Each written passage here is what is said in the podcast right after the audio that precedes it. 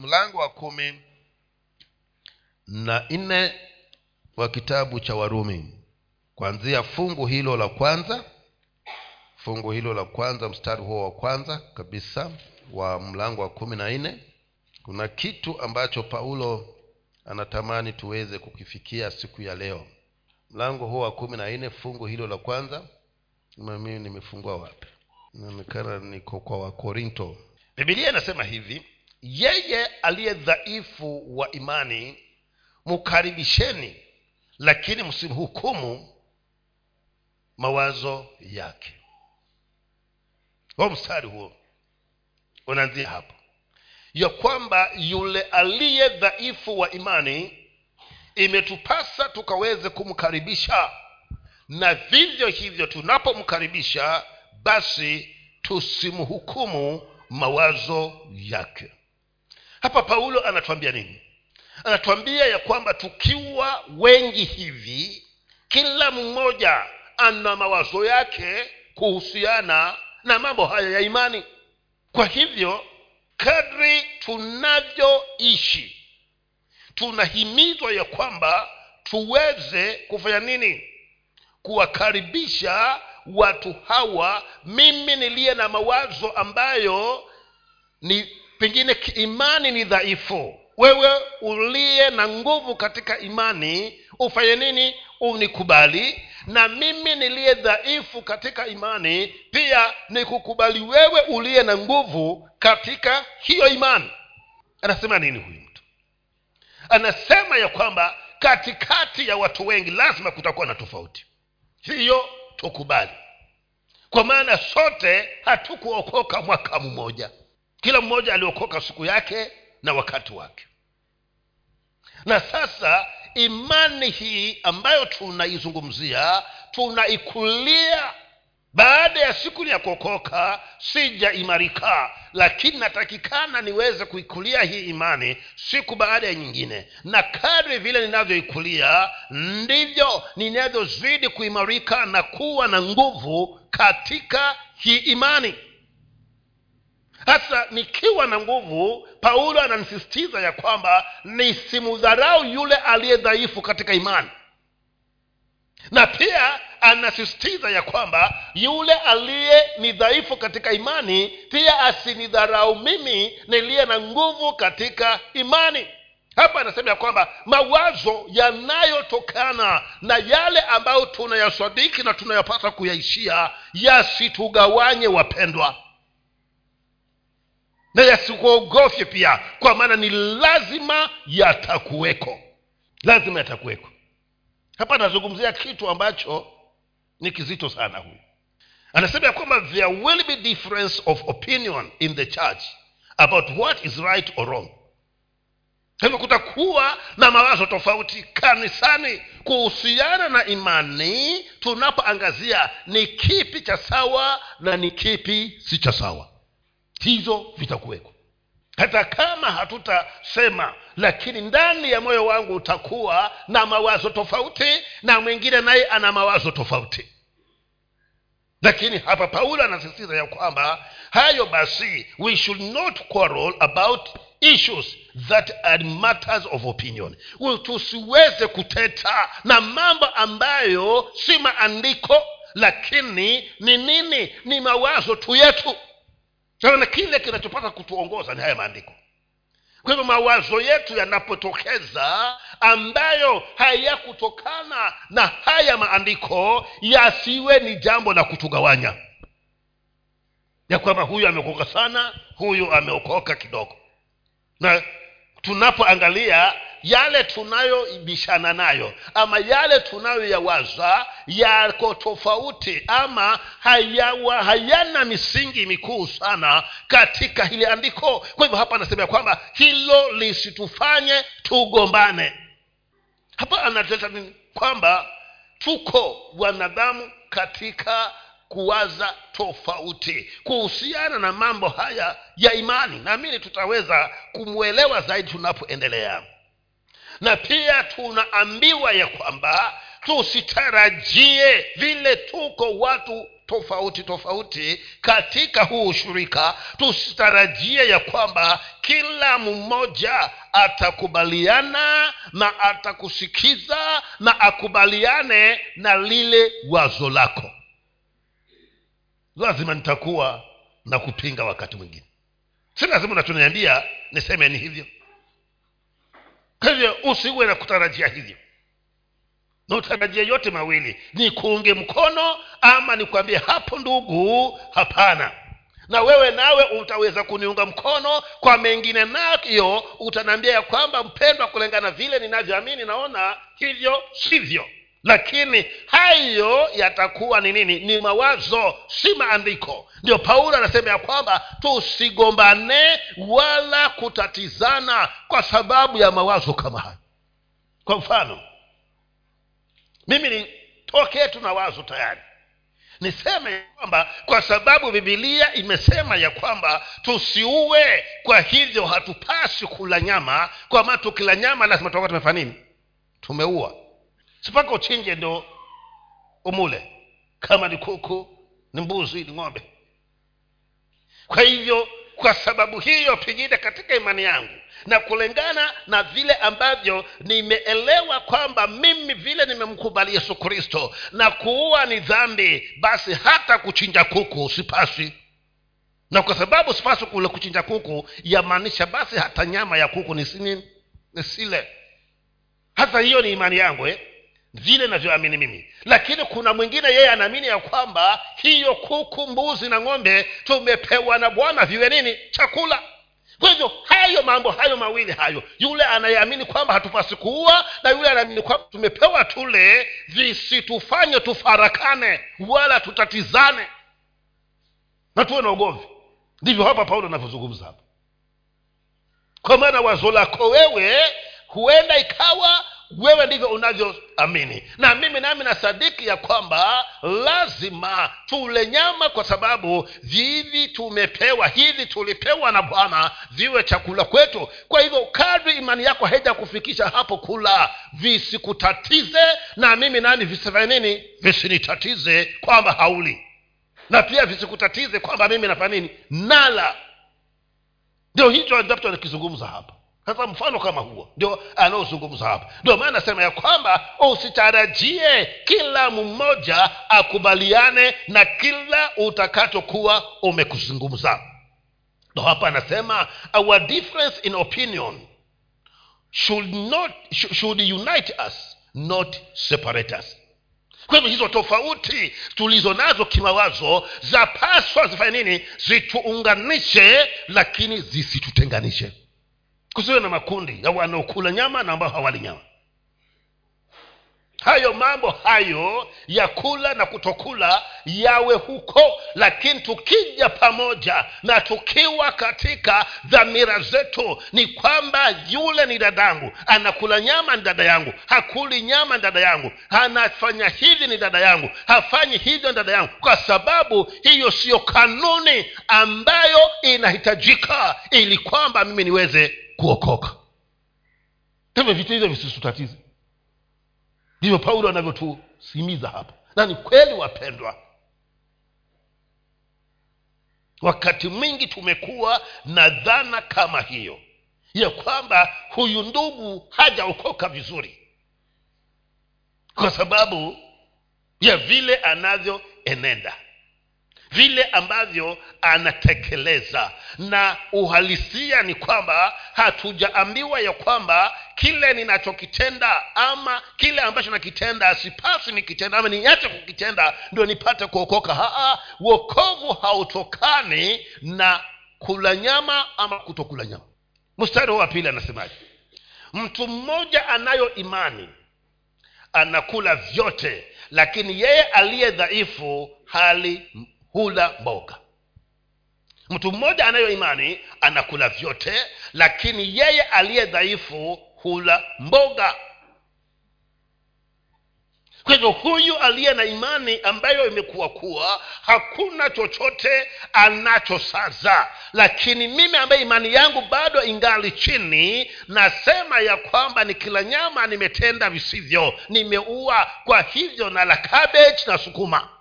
Hiyo isikusumbue na kwamba huyu ndugu anaonekana hata mjua yesu vizuri. Kwa maana tuliambiwa tule kila kitu yeye anakula kabeji na, na sukuma tu. Na mimi nami sipasi ni kuhukumu wewe unaikula vyote. Kwamba haujaokoka vizuri kwa sababu bibilia inasema kwamba tusiue na kila siku anachinja kuku. Haa. hiyo haipasi kwamba niweze kukuhukumu kwa hivyo wewe uliye na imani endelea kula vyote na pasipo mimi kuwa na mjadala na wewe ama kutokuwa na mafarikano nawe na mimi ninayekula vongonya na, na mzungi pia kwa sababu ya imani yangu. Kwamba sita, sitaki kula nyama kwa sababu ni kila nimeua. Hivyo visikusumbue pia. Kwa maana hakuna chochote hakuna yote anaweza kukosa mbinguni kwa sababu hali nyama ama hakuna atakayekosa kwenda mbinguni kwa sababu hali mboga.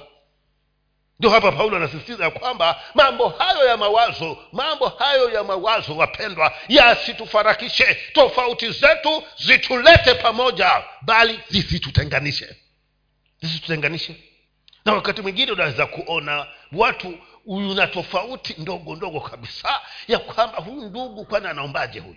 Anaombaje huyu? Akiomba paka anarusha mkono tokiwa karibu za kupiga ngumi anaombaje huyu Ha-ha, hiyo isikusumbue. Wewe kama unaomba katika hali ya utaratibu na mimi naomba katika hali hiyo ya ya kuhakikisha ya kwamba nimetumia mwili akili na nguvu zangu zote sote tundini tusalama kwa maana twaomba huyo mungu mmoja huna sababu ya kunaambia kwamba huyu ndugu tamzungumzia huyu abadilishe jinsi ya kuomba.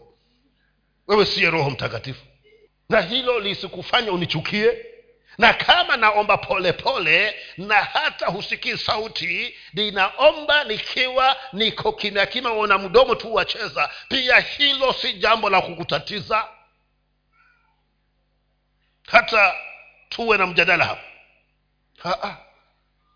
Kwa maana kila mmoja anavyo vile ambavyo imani imemfikisha hiyo paulo akawa anazungumzia jambo hili. Kwa kulikuwa na shida katika hilo kanisa la warumi huko roma.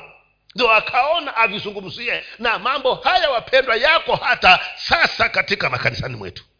Ndio anasema ya kwamba mtu mmoja anayo imani anakula vyote lakini yeye aliye dhaifu hula mboga. Kwa hivyo wewe imani uko nayo unakula kila kitu. Hata ukiwekewa konokono wesi kwakose shida. Kwa maana vyote bwana amefanya ametakasa. Hivyo lakini mimi ambaye sasa bado imani yangu inanijenga ya kwamba chochote kilicho na uhai sipasi kukiua kwa hivyo sitakula hiyo nyama.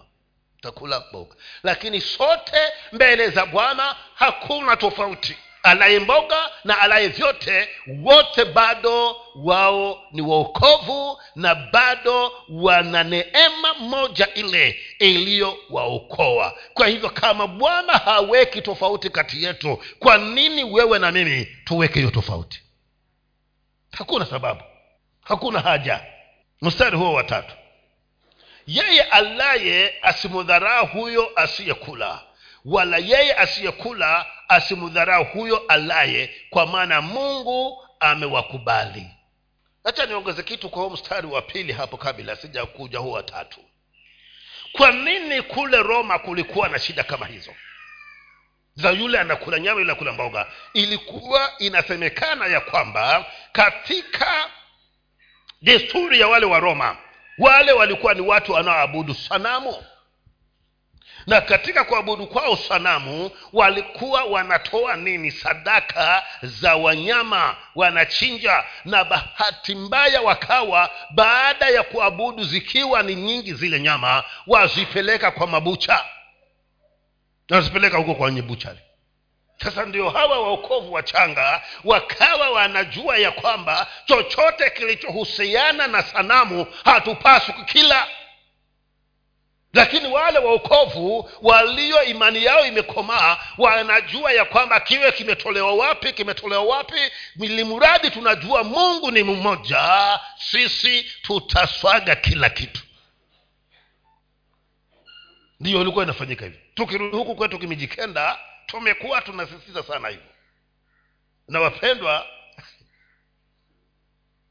acha uenende kulingana na dhamira yako sisi tulikuwa tunasisitiza kabisa uliyeokoka haupaswi kula nyama za kwenye msiba ama matangani. Hiyo tulikuwa tunasisitiza mpaka leo tunasisitiza. Kabisa. Nyama yoyote iliyochinjwa kwa sababu ya matanga kule kwetu ilikuwa tunaita mabulu kule. Na wanachinja nyama nyingi bwana.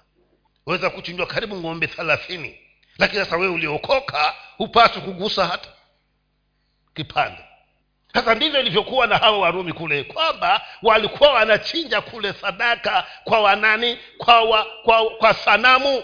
Na kwa sababu ya hivyo baada ya kuchinja kwa sababu wamechinja vingi sana wanavipeleka kwenye buchari vinauzwa. Ndiyo huyu mwamini mchanga akagundua ya kwamba sanamu na mungu hazina makubaliano. Kwa hivyo chochote kilichoambatanishwa na sanamu sipaswe kukigusa.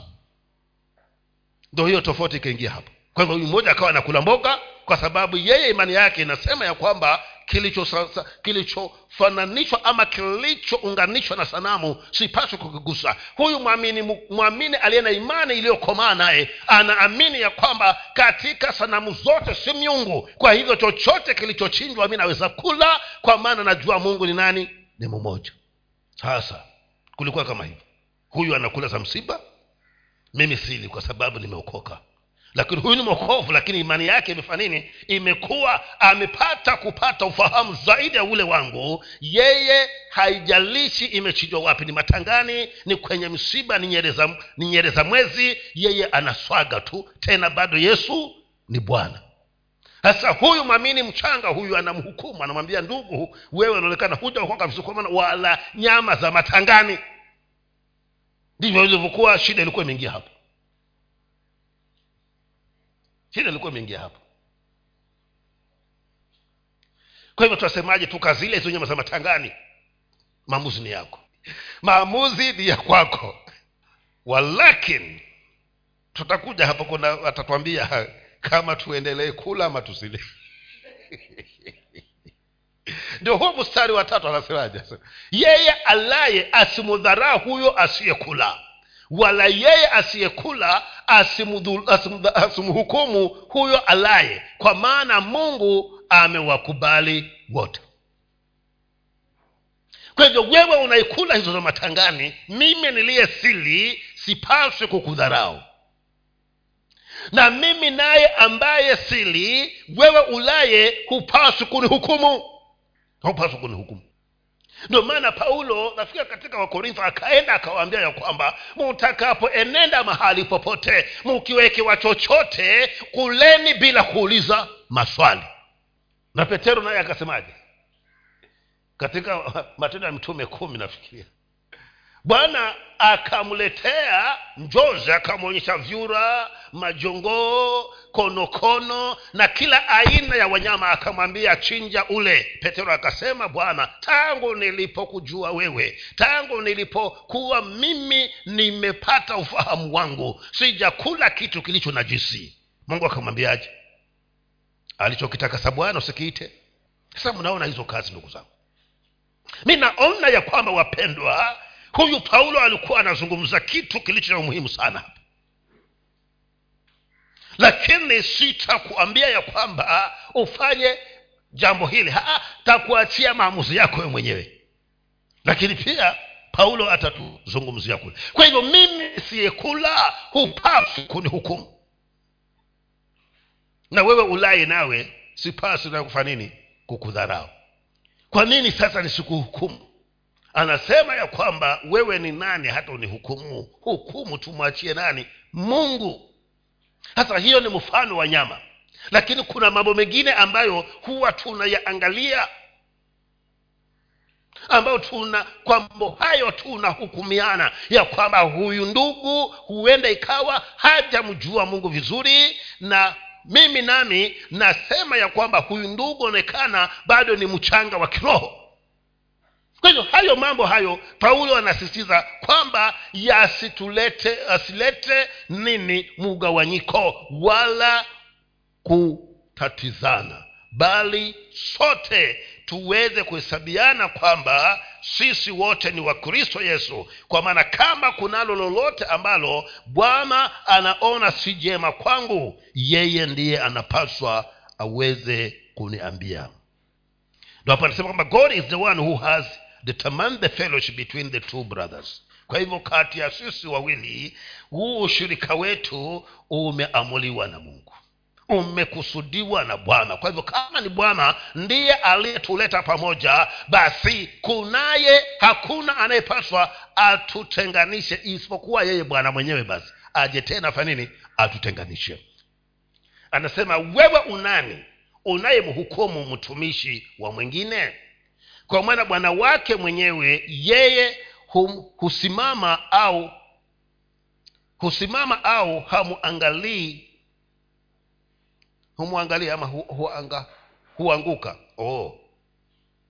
kwa maana kwa bwana wake mwenyewe yeye husimama au huanguka. Nam atasimamishwa kwa kuwa bwana aweza kumsimamisha kwa hivyo paulo anasema ya kwamba huyu mtumishi huyu unayemhukumu wewe ni, mhuku, ni mtumishi wa mtu mwingine si mtumishi wako. Kwa hivyo kama mungu mwenyewe yeye ashamkubali wewe ni nani uweze kumkataa kwa hivyo katika uwe, ka, yeye bwana ndiye huweza kusimamisha ama kuweza kuanguka kulingana na tamanio na mwelekeo na mtazamo wa mungu lakini si kulingana na mtazamo wako wala mtazamo wangu.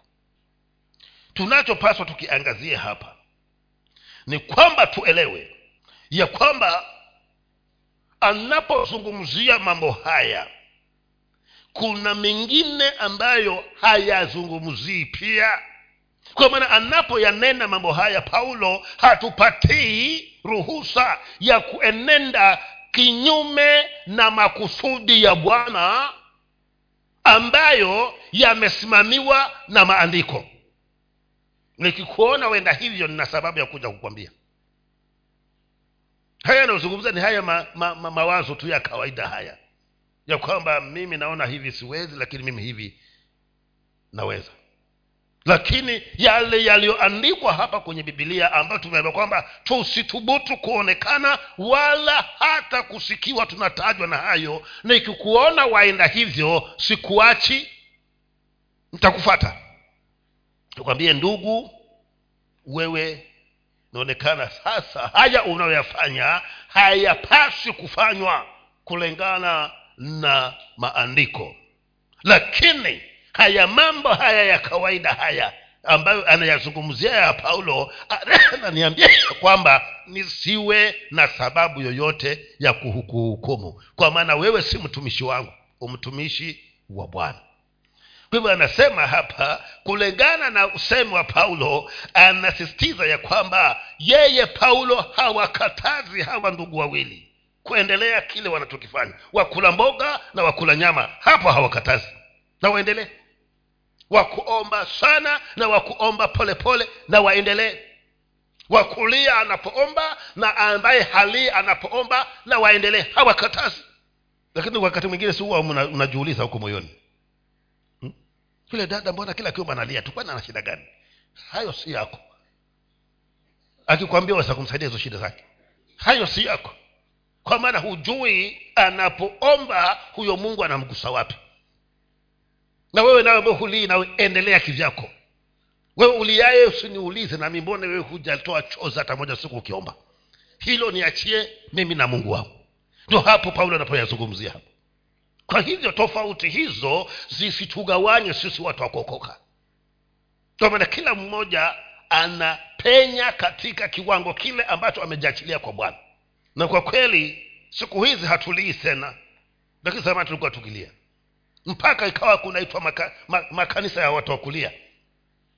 Sijui tulikuwa tukilizwa na nini kule na hivi sasa hatulii kwa nini. Kwa sababu ukimwambia mtu mimi ni mwokovu waenda kasagani akalela watu wa kulia. Kwa hivyo kila mmoja kulingana na vile anavyomtumikia na kujitokeza mbele za bwana. Kila mmoja paulo hakuwa anamwambia asifanye ama yule mwingine afanye. Akawaacha kila mmoja afanye vile ambavyo anafanya. Kwa hivyo wewe ni nani? Uje uniulize maswali.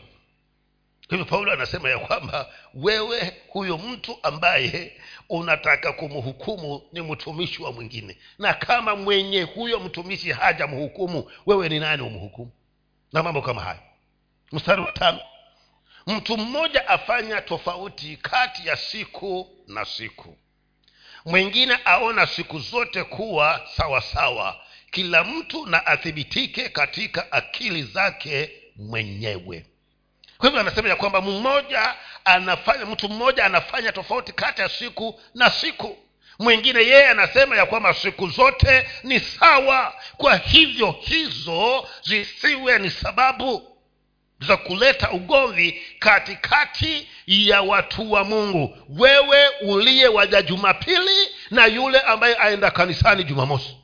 Kusiwe na ugomvi hapo na hata kama tutachagua kwamba sisi siku yetu hapa katika ushirika huu kanisa hili tutakuwa tukija kwa ibada yetu kama ya jumapili siku ya jumatano wale wengine wanaoenda siku zile zingine wasituhukumu. Kama takuwa ni, mwamuzi yetu haya kulingana na vile ambavyo tunapatikana.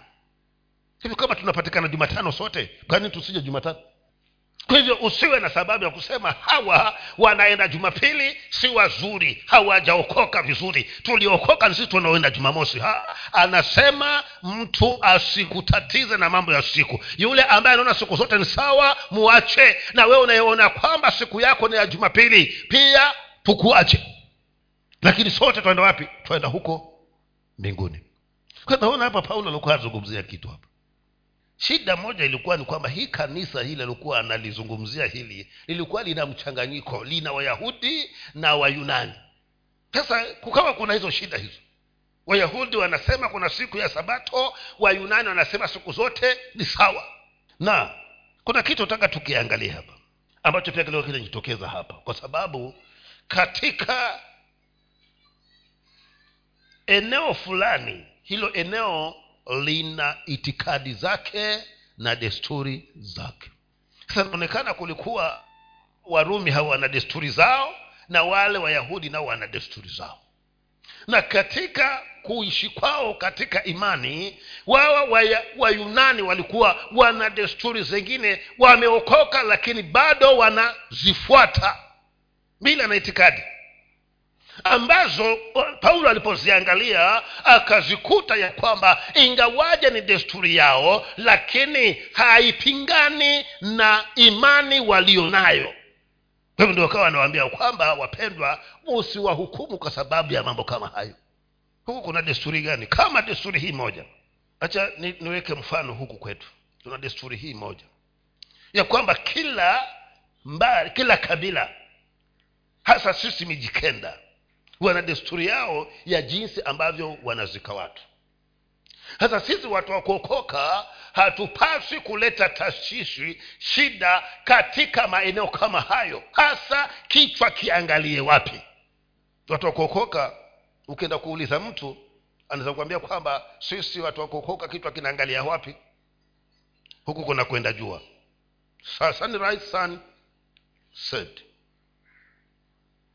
lakini sasa desturi ya wagiriama haiangalii huku. Kinaangalia wapi? Kinaangalia huku baharini.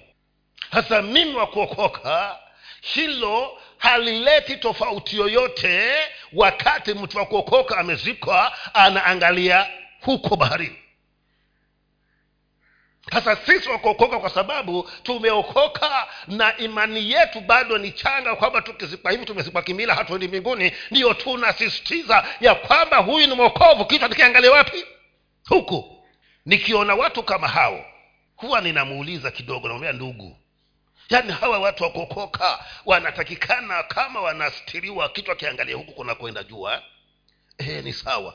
Vina maandiko mahali popote ambapo unaweza kusimama napo haya licha ya hayo maandiko hasa hivi sasa wewe uende chonyi uenda kuzika utakiweka wapi cho kichwa? Kwa maana kule chonyi yachimbwa ya hivi utakielekeza wapi? Kama nikiende kwenye jua huku kwa hivyo paulo akawa anawaambia desturi zingine kama hizo zisiwe ni vikwazo vya kugawanyana makanisani kwa maana si kwamba wanapozikwa wakiangalia huku sisi tunazika kichwa kinaangalia huku tunasema tulitoka singwaya. Kwa hivyo tuki, ukifa takurudisha huko ulikofanya nini? Huko li... ndo kichwa kinaangalia huku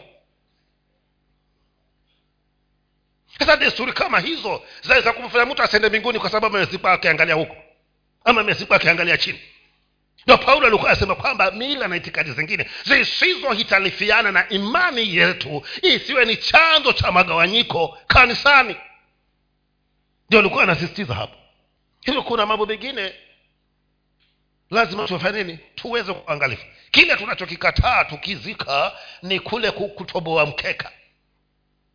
Huwa tunakataa hapa kwa sababu hawajatupatia jibu kwa nini kinatobolewa ukimwambia sema ndio mila yetu. Ehe mila ilianzia sababu yake ni nini? Kwa hivyo hamuna sababu msikitoboe. Hapo ndio huwa tuna tunashidana hapa. Walakini hizi mambo mengine wapendwa atavishwa nini atavalishwa nini hii sikusumbue kwa maana hata kile kinachofanywa pale ni mwili. Huyo mwenyewe yuko mbali kabisa hayuko karibu na huo mwili kwa hivyo paulo akawa anazizungumzia desturi kama hizo. Ndio maana anakuambia kwamba mtu anafanya tofauti katika kati ya siku na siku. Mwingine anaona ya kwamba siku zote ni sawa. Kwa hivyo wewe ambaye unafanya tofauti kati ya siku na siku usimhukumu yule anayeona siku zote ni sawa na mimi nayeona siku zote ni sawa nisimhukumu yule anayefanya siku tofauti siku kati ya siku na siku nyingine. Hivi kuna mambo mengine wapendwa yasiyo ya kutuleta farakano zisizokuwa na maana. Ili mradhi havihitilafiani na imani ya kikristo acha vifanyike. Wewe fanya vyako na mi nifanye vyangu. Mradhi havina kupigana na kuwa na tofauti ama kuwa na shida na imani katika macho ya bwana wewe sina sababu ya kukuhukumu wala mimi hauna sababu ya fanini ya kunihukumu. Hiyo wakati mwingine huwa tuna visababu visivyokuwa na maana. Magawanyiko ambayo tachano chake tukufuatilia hakuna msimamo ambao umewekwa vizuri katika bibilia ndio tumesimamia kwa hivyo paulo akawa anashughulika na mambo kama hayo yaliyokuwa yameleta shida makanisani. Na zamani ndivyo tulivyokuwa hata na sisi. Kwa maana mutabanakul alikuwa akimuona new life mshirika wa new life tunamwona hajaokoka. Na kama ni aingie tabanakol tuje tumwombee sala toba tena. Sasa zilikuwa kuna hizo tofauti zisizokuwa na maana. Lakini saa hizi hiyo angalau imesaidika kidogo tunaweza tukashirikiana tukawa na ibada mahali pamoja tukaenda kwingine tukawa na ibada tena. Hapo mungu ametusaidia. Zamani ilikuwa ni kazi ngumu sana. Hata mshirika wa kanisa lingine aje kanisani kwenu thubutu ilikuwa ni ngumu sana. Sasa sijui kama ilikuwa shida ni mambo haya ambayo paulo anayazungumzia ama tulikuwa na shida zetu sisi wenyewe. Kwa hivyo mungu wa tofauti zetu zisizo na zisitufanane wa sita. Mstari wa sita inasema yeye aadhimishaye siku aiadhimishe kwa bwana naye alaye hula kwa bwana. Kwa maana amshukuru mungu tena asiyekula hali kwa bwana naye pia anafanya nini? Anamshukuru mungu. Kwa nasema ya kwamba hawa wote katika yote wanayoyafanya wanayafanya wakiwa wamemhusisha mungu anayekula anamshukuru bwana asiyekula anamshukuru mungu. Kwa hivyo katikati ya hawa wawili hakuna lililo na tofauti hakuna aliye tofauti. Sote tuko sawa kwa maana yote tunayafanya kwa ajili ya bwana. Na kama tunayafanya kwa ajili ya bwana sasa wewe ni nani uweze kunihukumu? Na mimi ni nani niweze kukuhukumu kwa hivyo kadri ninafanya hayo yote kwa ajili ya mungu acha mungu azidi kuinuliwa mungu azidi kutukuzwa mungu azidi kuadhimishwa. Kwa maana haya yote ni kwa ajili ya utukufu wa yeye bwana. Mstari wa saba kwa sababu hakuna mtu miongoni mwetu asiye aishie kwa nafsi yake wala hakuna afaye kwa nafsi yake kwa nini anasema kwamba kwa sababu katikati yetu hakuna anayeishi kwa sababu yake yeye mwenyewe ama anayekufa kwa ajili yake yeye mwenyewe. Hapa anamaanisha nini? Anasema ya kwamba kuishi kwako wewe ni yesu kristo na kufa kwako ni yesu kristo. Kwa hivyo kama hayo yote yana mugharimu yeye yesu ni mimi ni nani niweze kuingilia kati na ni kuhukumu kwa mambo yasiyokuwa na msingi kadri ninavyofanya nafanya kwa ajili ya kristo. Na kama mimi sifanyi sifanyi kwa ajili ya kristo. Kwa hivyo kama sote tunayafanya yale tuyafanyayo kwa ajili ya yesu kristo shida iko wapi hapo? Tatizo liko wapi? Endelea kufa nini? Wewe kufanya vile unavyofanya na mimi nami niache nifanye vile ninavyofanya. Mstari wa nane. Kwa maana kama tukiishi twaishi kwa bwana au kama tukifa twafa kwa bwana. Basi kama tukiishi au kama tukifa tumali ya bwana. Kwa hivyo kuna shida gani hapo?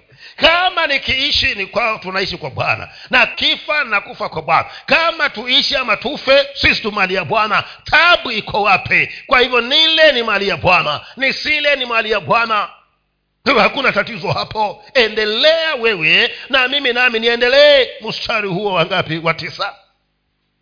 Na paulo alikuwa anasisitiza tu mambo haya hapa. Maana kristo alikufa akawa hai tena kwa sababu hii. Awamiliki waliokufa na walio hai pia. Kwa hivyo sote sisi tulifiwa na nani na yesu kristo? Yeye anayekula alifu, alikufa kwa ali, anakula kwa sababu ya yesu kristo kwa sababu alimfia na mimi ambaye sili nami pia bwana yesu alifanya nini? Alinifia kwa sababu yesu alitufia sote sisi sote tumali ya kristo yesu. Kwa hivyo hakuna tofauti yoyote pale kama vile ambavyo hatuoni tofauti yoyote anayeelekezwa upande huu na anaelekezwa upande huu anaelekezwa huko chini hakuna tofauti yoyote. Kuna wengine hata wamekufa baharini hawakupatikana. Vichwa viliangalia wapi? Kitu kusiwe na shida na mambo mambo yasiyokuwa na maana. Sisi acha. Tujue ya kwamba bwana aliyetufilia ni huyo mmoja na kwa sababu ni yeye yule. Kwa hivyo kama nakula nyama si nakula kwa sababu ya yesu kristo. Kama sili pia sili kwa sababu ya yesu aliyetufilia kwa maana yeye ndiye aliyewafia walio hai na hata wale ambao wametangulia mstari wa kumi. Tutasoma miwili hapo kumi na wa kumi na moja. Lakini wewe je mbona mbona wamhukumu ndugu yako? Ati wewe au wewe je mbona wamdharau ndugu yako? Kwa maana sisi sote tutasimama mbele ya kiti cha hukumu cha mungu. Kumi na moja.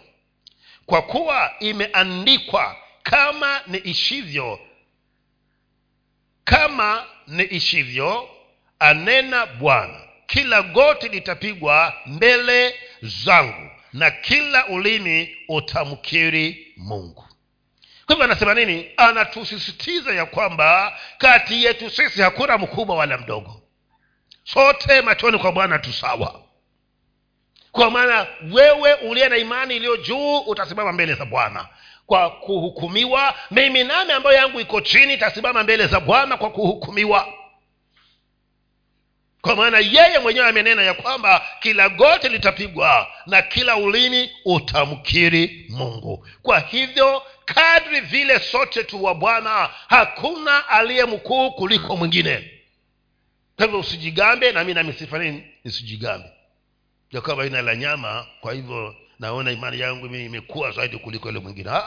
Sote tu moja mbele za bwana. Na ki, wewe ulaye na mimi ambaye sili sote tutasimama mbele za nani? Za mungu. Kwa maana kila goti nilipigwe na kila ulimi uweze kukiri kwamba yesu ni bwana. Kumi na mbili. Basi ni hivyo.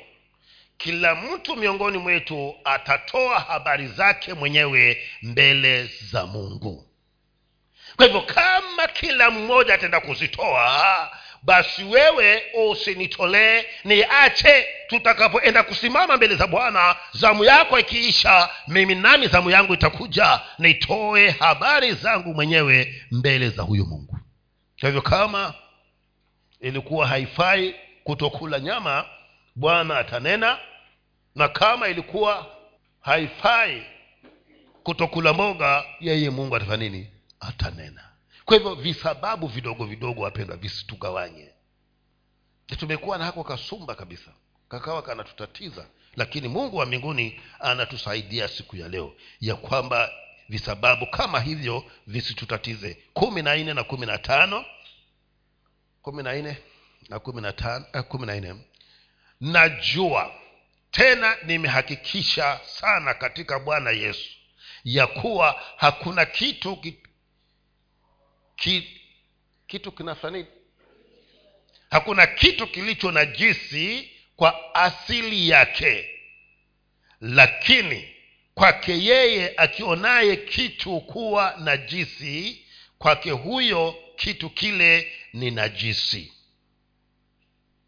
kwa hivyo katika asili yake anasema ya kwamba hapa duniani hakuna chochote kilicho najisi na ninaona ni kweli wapendwa kile ambacho tunakiona najisi sisi kwetu kinabaki kuwa najisi lakini kile ambacho wachina hawakioni najisi kwao kinabaki kuwa si najisi ama mwonaje nyinyi? Mwalaumbwa nyinyi. Ni najisi kwetu eh? lakini mchina? Kwake si najisi kwa hivyo kile unachokiona wewe hakikufai kwako wewe hakikufai. Lakini hakimaanishi kwamba hakifai kila mtu. Huku kwetu twala matali sisi na si najisi lakini kulikuwa kulikuwa na kazungumu wapendwa kitambo tukubali kuyala baada ya kuokoka. Kama kulikuwa na kasumba hii inasema ya kwamba mokovu hali mufu yani kitu ambacho hakijachinjwa. Na lile thali kule lachinjwa na nini? Na mhoto. Sasa kukawa tuna tabu sana hapa lakini baadaye tulipokuwa kuwa katika imani tukagundua kumbe haya ni mambo tu lakini kimekufa chenyewe kimechinjwa muradi mimi sina jisi kwangu unafanya nini? Nala. Sasa wewe ambaye huli usinifikirie kwamba mimi sijaokoka vizuri kwa sababu nala kitu kisicho ambacho hakijafanya nini? Kwa sababu imani yako bado inasema mpaka kifanyii kichinjwe. Lakini huli hilo tali kwa maana halijachinjwa lakini samaki anachinjwa na nani? Akitoka tayari kwenye maji amekufa amechinjwa na nani? Na mbona wala kwa hivyo chochote ambacho wewe kwako ni najisi kitakuwa najisi. Kile unachokiona kwamba najisi kitabaki kuwa najisi. Kwa hivyo kwa sababu dhamira yako inakuhukumu usikiguse. Na mimi ambaye kwangu si najisi dhamira yangu hainihukumu na paswa niendelee kufanya nini? Kukila kama ni kula. Ndo hacho paulo anachokituzungumzia hapa. Kwa hivyo kila mmoja achague. Kama wala mathali kula na mimi ambaye sili sina sababu ya kukuhukumu. Kwa maana kwangu mimi ni najisi hacha nijitenge nayo. Lakini wewe ambaye kwako si najisi kula bila wasiwasi. Ndicho paulo anachosisitiza pale. Kwa maana kutokula ama kula hakukufanyi wewe ukose kuingia mbinguni. Endelea kula. Na mimi nami sifa nini nisikuhukumu. Mstari wa kumi na tatu ni wa kumi na tatu ama kumi na sita? Kumi na tano. Si tumesoma ah, hatujasoma wa kumi na tano. Haya. Na ndugu yako akichukizwa kwa sababu ya chakula umeacha kwenda katika upendo. Kwa chakula chako usimharibu mtu yule ambaye kristo alikufa kwa ajili yake. Ndo sasa alikuwa anasema kutakuja hapo paulo atatuambia tufanyeje sasa hapa kumeingia upendo sasa. Si kwamba eti wewe hupaswi kula. Huli kwa sababu hutaki kufanya nini? Kumpaza ndugu yako. Kwa hivyo kama ukila hiyo nyama mbele zangu mimi ambaye imani yangu ni hafifu ninakwazika kwa sababu ya mimi usile. Na ndio maana nasema ya kwamba zile nyama za matangani hatutakula si kwa sababu hatupaswi kula lakini kwa sababu ya wale ambao hawajaokoka. Ili wafanye nini? Wamjulie yesu kristo. Tusiwakwaze. Kwa maana ukila mbele zao atasema mwokofu gani huyu? Hata nyama za matangana na swaga nyama za misibana na kula huyu ameokoka huyu? Hata kwa sababu ya hao. Tufanyeni tusile ili tusiwafanye wakose kumwona kristo yesu ndio hicho anachokisema. Kama kile unachokula kinakwaza ndugu yako usile kwa sababu ya huyo ndugu yako. Hivyo ndio maana hatutazila hizo achinje sisi tuna tutaenda kununua kamba tuje tukange. Wao wanatafuna twakula na kamba.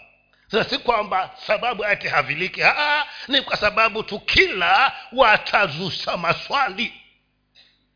Sasa hayo maswali ndio hatuyataki ndio hatutakula lakini kama nimeenda mahali hakuna mleluya na desturi zao ni tofauti huko na hawanijui naweza kula tu.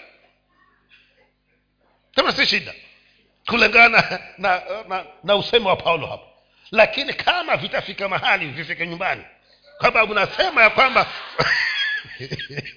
fulani ameokoka basi huku alikuja. Sasa kwa sababu hiyo sitakula isiwe kikwazo kwa mwingine. Ndio paulo anasema kwamba sasa kwa sababu ya upendo ili ndugu yangu asikwazike asitoke pale na hukumu kwamba huyu ndugu najua tuko pamoja kumbe hatuko pamoja. Mimi nimekula na kumbu yeye amekula na nyama za matangani. Sasa kwa sababu ya huo upendo tutakula na kumbu sote. Kwa hivyo ninasema nini nasema ya kwamba hili hili jambo hili paulo alikuwa analiweka bayana ya kwamba yawezekana lakini kwa sababu tuko watu tulio tofauti wa imani tofauti tofauti kama ninachokifanya mimi kinakwaza ndugu yangu basi mimi ninaye imani hiyo ya kwamba hakisumbui kinisumbue nikiache nisile kwa sababu ya huyo mpendwa ili asitoke pale ikiwa nimeitatiza dhamira yake. Hivyo kama ha, ndugu hali matali hata mimi nami sitaenda kupika matali. Heri tukatafute samaki tuje tupike tule. Na pia akiwa hata samaki yuko na matali yako lakini huyu ndugu yangu hali hayo matali basi kwa sababu ya dhamira yake mimi nami sitayala siku hiyo. Nitakula yule samaki. Lakini akiondoka niko huru. Kwa maana atakuwa sitatizi dhamira ya mtu mwingine. Sasa hapa ninafanya kwa sababu ya upendo kwa sababu ya yule ambaye nina dhamira yake imani yake ni dhaifu. Na kwa sababu hiyo yeye naye aliye dhaifu na mimi niliye imani yangu ina nguvu sote tulifiwa na yesu kristo. Ili nisimsababishe huyu ndugu akose kumwona mungu kwa sababu ya manung'uniko mimi sitakula. Kwa hivyo hata kama uhuru upo lakini chagua nane aliye karibu na wewe. Angalia na kwa sababu ya huyo usile. Hebu usitoke hapo useme pasa alisema tukakule nyama za matangani. Ha, katika hayo matanga hayo kuna wale ambao hawajaokoka. Na pia kuna wale wokovu ambao wako hapo. Wengine imani zao ziko chini. Sasa kwa sababu ya hao okovu wachanga na wale ambao hawajaokoka sasa ndio hatuli mpaka yesu aje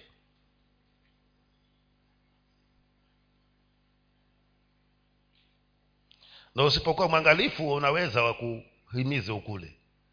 Naweza kuambia ndugu huyu hii, hii hata yeye kuchinjwa kwenye kaburi kwa sababu silikuwa hatuli kwa sababu yachinjwa kaburini. Ambayo imechinjwa kando hii. Lakini uhalisia nani ambaye haja hakula nyama matangani? Hata ijumaa tulikula kwa sababu tulifariji. Na kulichinjwa ng'ombe. Zilichinjwa kwa sababu ya sababu ya harusi. Si unaona